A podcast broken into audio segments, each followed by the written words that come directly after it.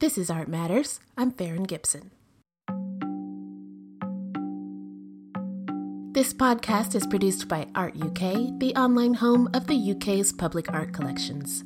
We have a website and it's artuk.org. Go there to view digitized images of artworks from across the UK. You'll also find interesting articles and a buzzing community of art detectives who are solving real art mysteries. If you're feeling sociable, you can follow Art UK and myself on Twitter and Instagram as well. Gather around as we explore the intriguing art of tarot. It has its origins in playing cards, which were first invented in China in the 9th century. From there, cards spread across Persia, Egypt, and into Europe. It was in 15th century Italy that we have the first documented evidence of what we now know as tarot so the aristocracy decided to add an extra suit with very vivid pictures and allegorical images and beautiful images. And that suit in the game would trump the other cards. Trump means triumph. The original name for the tarot set was Triumphi or Triumphs, Italian for triumphs. That's Rachel Pollack, author and tarot expert.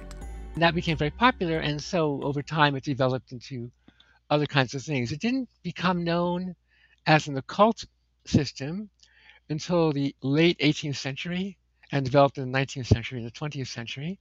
It's not clear when it became used for fortune telling. There's no records of it early on, but a lot of people think that if you have any kind of thing like cards or any kind of system of chance, people will end up using it for fortune telling. So we don't really know. There's some visual evidence of women doing uh, card readings pretty early. So whether they were tarot cards or not, that's unclear. Card playing and fortune telling became popular subjects in Flemish paintings and eventually gained traction in 16th century Rome via the work of Caravaggio. In particular, his paintings The Fortune Teller and The Card Sharps helped to grow his budding reputation. Later on, we can see several 19th century examples of genre paintings on the Art UK website that show cards being used for divination. They each feature a woman card reader, and only one example I found in the Tate collection includes a man amongst the sitters. One watercolor by Henry Meynell Rheam in the Penlee House Gallery and Museum shows three women gathered around cards spread on the floor. The eldest of the three appears to be reading the fortune of the woman seated across from her. Behind the fortune teller are a black cat and a raven, symbols often connected with magic. As Rachel said, the Triumph cards were originally part of card games, but this use evolved over time. Certainly, as soon as someone came up with the idea that they had an occult origin from ancient Egypt, and that was in 1781 in France, people started using them otherwise and, and claiming secret meanings to them. And there was a very famous fortune teller named Etteilla. His, that was his name, Aliette, spelled backwards, and they'd like to do things like that in the occult tradition in France. And Etteilla began doing fortune telling right away because he was doing fortune telling with playing cards and other cards that were meant for fortune telling that originated around that period of time. I guess the 18th century. And as soon as this idea came out that tarot was occult in Egyptian, Hale immediately began to develop his own set of tarot cards, which were not playing cards, they were specific for fortune telling. Etteilla helped popularize tarot with broader audiences and helped develop what are known today as the major and minor arcana cards in the tarot deck. Arcana is Latin for secrets, so let's demystify what these cards really mean. The terms major minor arcana are modern terms, so that already is set up to suggest that the cards all have secret meanings, which was not originally the most common view of things. We don't. It may have been. We don't know that for a fact.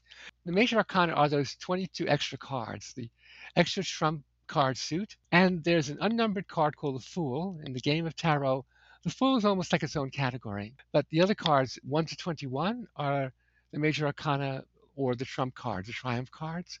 And then the four suits are, they're called wands, cups, swords, and modern usage, pentacles, and old usage, coins. And those suits, the suits consist of numbered cards, 8 through 10, and the four court cards, page, knight, queen, and king. The major arcana cards consist of all named cards, named and images of some allegorical and some social, and those names have changed over time as well. So the original image for card number two was an image of a woman wearing the triple crown of a pope, and she became known as the La Papesse, or the female pope, but now she's known as the high priestess. And so, where where does the imagery come from? Is it from mythologies that people might know, or is it its own thing entirely to itself? Well, a lot of it is images from the period of the Renaissance, images that would be known to the people at that time.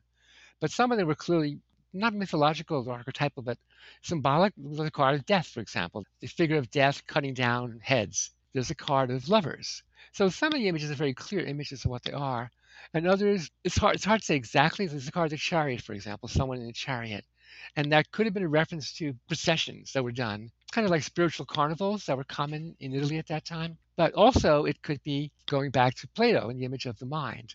Plato said that the mind was like a chariot drawn by a black and white horse, always trying to pull it apart. And so that image came into tarot fairly early from the original chariot image. And so there are a lot of things that border between late medieval, early Renaissance allegorical images, images of virtues like strength, and images of religious symbolism like the Last Judgment, but then veered into a more kind of an occult kind of view. One modern tarot theory is that the major arcana cards tell a story, beginning with the Fool and ending with the World. Rachel explains. People call it, sometimes it's called the Fool's Journey compared to the Hero's Journey from Joseph Campbell. And the Fool's Journey, the Fool is that unnamed, unnumbered character, rather. Sometimes now in modern decks it's called Zero, so that in a sense it precedes the other cards. So people see that the Fool makes a journey, beginning with the Magician and then the High Priestess or the Female Pope and so on, goes through various crises through different levels, and finally ends up at the World card, which is an image of liberation. And in between, there were these levels. So the first level is the magician through the chariot. And in my way of seeing it, and other people see it similarly, is that this is the level of the challenges of everyday life. So the first two cards, the magician and the high priestess, are the qualities of light and darkness, basic archetypes, male and female, etc. Then it moves into the empress and the emperor, which are nature and society, but also mother and father. And it progresses through other cards to the lovers and the chariot. And so the lovers are when we romance issues in our life and so on. And then a lot of modern decks will make card eight strength. And so this is having the strength, to my mind, having the strength to leave behind your achievements in some way, to go to go internally, go inside yourself to discover who you really are. And that follows through to um, the card of justice and the hanged man, which is a surrender to my mind, and then the death card. So the death card overthrows past ideas, past images of self. And after that comes temperance, which is the last card of that middle level, 8 to 14. And temperance shows an angel. And so this is, in a sense, having gone past the fear of death and the terror of death to release your true self, and you feel you can feel a connection to a kind of divine energy. But then after that, you would think that that would be the final culmination. But then after that, it moves to the last seven cards, which begin with the devil and then with the world. And so to me, those cards have a kind of beyond the personal, There's sort of a transpersonal kind of journey because they're dealing with the issues of existence, the issues of what is the world about. And it goes beyond the personal to exploring deeper, powerful possibilities. I often call it the liberation of light because the devil, particularly in modern tarot decks, is all in darkness. It's the only card where there's no light. Then the tower has lightning overthrowing a tower in darkness, but there's lightning and fire. And then it goes the star, the moon, the sun. So ever increasing light, starlight to moonlight to sunlight. Then you get that card called judgment, which is, I call it the light of the angels, the light of spirit. And finally, the world is, I call that the light of self. Self in the larger term, not as a small self, but capital S self, as Jung put it. The idea that, you know, you're connecting to a self that exists in terms of the universe. These ideas lend themselves to rich imagery, and early hand painted decks could be ornate with vivid colors and gold accents. The V&A have a small selection of cards by Antonio Cicognara in their collection dating to the 1490s. It's a good example of the elaborate detail that went into some deck designs. They were around the size of large playing cards, and these were painted very beautifully. The most well known early decks are two by a man named Bonifacio Bembo, painted around 1450, and both for the Visconti family of Milan, and the Viscontis were the ruling family of Milan. The Visconti Sforza card decks are some of the most complete early examples, and they're split across collections around the world. Notably, the decks are missing two particular cards. There is no devil card and no tower card. And some people, it's an interesting argument that goes on, and the argument has to do with whether or not those cards were taken out or stolen, destroyed. Some people say that, well, because they were scary images, people thought they were not proper for ladies of the court to be using. It's more likely they just were never there. More likely that Bembo did not have that in the deck. Well, those are two of the more negative cards to exactly. pull, right? Yeah, yeah. yeah. In Vasari's series, The Lives of Artists, he wrote that Italian Renaissance painter Andrea Mantegna made a set of triumph card prints. This possibly led to the double misattribution of a 15th century deck known as the Mantegna Tarocchi, which are now believed not to have been produced by the artist and not to be tarot cards. Though there is an overlap in some of the imagery, such as the knight, Pope, Sun, Moon, and other themes, the Mantegna Tarocchi are now believed to be instructional cards teaching astrology, mythology, and other subjects. They seem to hold some creative influence, though, as artists including Albrecht Dürer made copies of this deck. It's actually a kind of allegorical teaching deck, but it calls itself tarot, which is significant because it means that even back in the very early days, people started seeing the word tarot as a word for any set of cards that had beautiful images. So not just the game, but also the idea of a teaching set. Astrological images, mythological images, spiritual images. The prevailing pattern for tarot cards began with the Tarot of Marseille, which was developed after the cards became popular in France. The earliest surviving deck, by Jean Noblet, dates to the 1650s and is less decorative than some of its Italian ancestors. This effectively set the standard for the style of cards we know today. It's in these decks, for example, that we begin to see titles of cards written on the front. Once there began to be occult meanings attached to the deck in the 1780s, new imagery was introduced to tarot iconography. The biggest shift that happened was in 1909 with the publication of a book called The Pictorial Key to the Tarot. And the images in that deck were drawn by a woman named Pamela Colman Smith. And she was drawing under the direction of Arthur Edward Waite, who wrote the book, The Pictorial Key to the Tarot. And then the next year, they published a deck together. But the deck was published by the publishing company called Rider. And that deck is now the most famous deck in the world, often called Rider Waite, Rider Waite Smith, which is Rider Tarot. Rider was just the name of the British publisher. And in that deck, Waite kept to the Marseille images, but he shifted them enough that it really was dramatically different in certain ways. So, for instance, the Lover's card in the Marseille deck shows a man seemingly stuck between two women trying to choose. Some people say actually it's his mother is the older woman and the younger woman is his girlfriend. And there's a question of, you know, do you stay with mom or do you go off and, on your own? But a lot of people assume that the also were representing vice and virtue. That the older woman who was not very attractive was virtue, and you should choose her. But the young, attractive woman was vice, and that was temptation. Meanwhile, we see Cupid or Eros about to shoot an arrow at him. And the, the implication, therefore, is that in fact, it's not a conscious choice. The choice is made by desire. But that became different in the Rider deck the Rider deck had a picture of Adam and Eve standing naked in the garden with the trees behind them. And the angel had his arms up above them. I see it as blessing them. Some people see it as the angel punishing them. But to me, it's a very strong image of blessing. And other cards were different as well in the Rider Waite deck. And the Rider Waite deck became the standard. So really the vast number of modern decks, one way or another, are based upon the Rider deck. Pamela Colman Smith was born in London to American parents before living a portion of her childhood in Jamaica. She studied art at the Pratt Institute in New York before returning to London, where she worked as an illustrator. Eventually, Smith came to be in the circle of Georgia O'Keeffe and her husband Alfred Stieglitz, who helped Smith show her work. Some of her pieces are now part of the Stieglitz Georgia O'Keeffe archive at Yale University. Many fine artists have been inspired by the Rider Waite Smith deck and by tarot generally. Some decks are made in the styles of artists such as Mucha and Dürer, but some artists like Dali actually designed their own decks. It was published in the 80s. He was very sick at the time. So it's not, it's not clear exactly when they were put together. Some people, there seems to be some possibility they were done earlier, but didn't get a publisher for a while. And these were very beautiful images. What basically what that deck consists. I wrote the first book for that deck, and for quite a while it was the only only book available.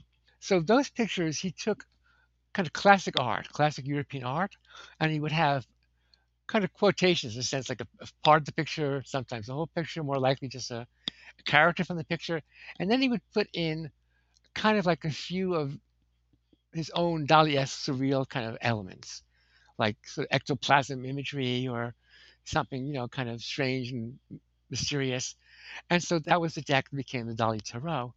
And then Leonora Carrington, the famous surrealist artist, did a deck. I think she did it privately, and it's now going to be published, or an exhibit at least.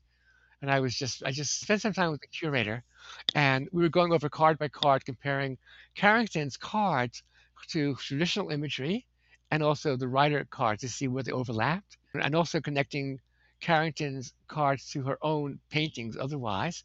She would show an image that would be sort of standard in a certain sense, but there'd be these various Carrington esque kind of qualities to them. The central figure would be a woman that would, be, have, would have been seen in other of her paintings. And then there'd be animals that you see in her paintings, you know, various kinds of creatures. You see kinds of imagery of some of the suit emblems would be sort of changed somewhat to look like figures from her paintings or vice versa. Figures from the tarot can be seen in some of her paintings. If you know that she's a tarot, you start recognizing things in her paintings that resembled a bit of tarot. By this point, you're probably getting used to thinking of tarot as small two dimensional prints or paintings. But French American artist Niki de Saint Phalle created her famous tarot garden in Italy, which is filled with tarot inspired sculptures. It took about 15 years to do it. And she invited me there a couple times to be with her to talk about it. And we did readings about it. I also met with her in Paris once. And so these are monumental sculptures. One of them is about four or five stories high. And then she lived in one of them, the Empress card, which is a statue of a sphinx. And she lived in it one the years that she was working there. In particular, you can go inside, of course, the Empress, which, as I said, was her house when she was there. But also, when you go in, the first thing you see is a combined statue of the magician and the high priestess. And you go actually you go inside that and you climb up inside it and look at the eye of the magician. It's very powerful. And then she did issue a set of major arcana cards that once the opening was done. And I think that set of cards is still available. What I find interesting about tarot imagery is that it's tricky to point to its specific origins. It seems to be a fluid set of iconography that can be interpreted in different ways. And maybe that's what makes it so interesting for artists. What's interesting, I think, for artists is the fact that it's very vivid imagery, it's also mysterious. You know, all these people claim to know exactly what it means, but you know, it's like any kind of thing that's spiritual or mystical. If it was possible to know exactly what it means, there'd be no question. It's always mysterious, always open. So I think that draws artists who want to explore something, who want to explore imagery that's evocative and has connections to spiritual traditions, but is not absolutely hard and fast.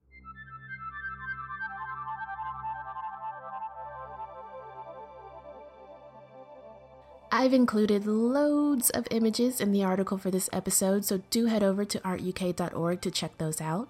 Rachel Pollack has written extensively on tarot, so I'll also link to where you can find more info about her books if you're interested in learning more. Also, the Art UK shop has a joyous set of art oracle cards with inspirational life advice and illustrations inspired by artists like Matisse, Frida Kahlo, and more. Definitely check those out if you want some lighthearted fun.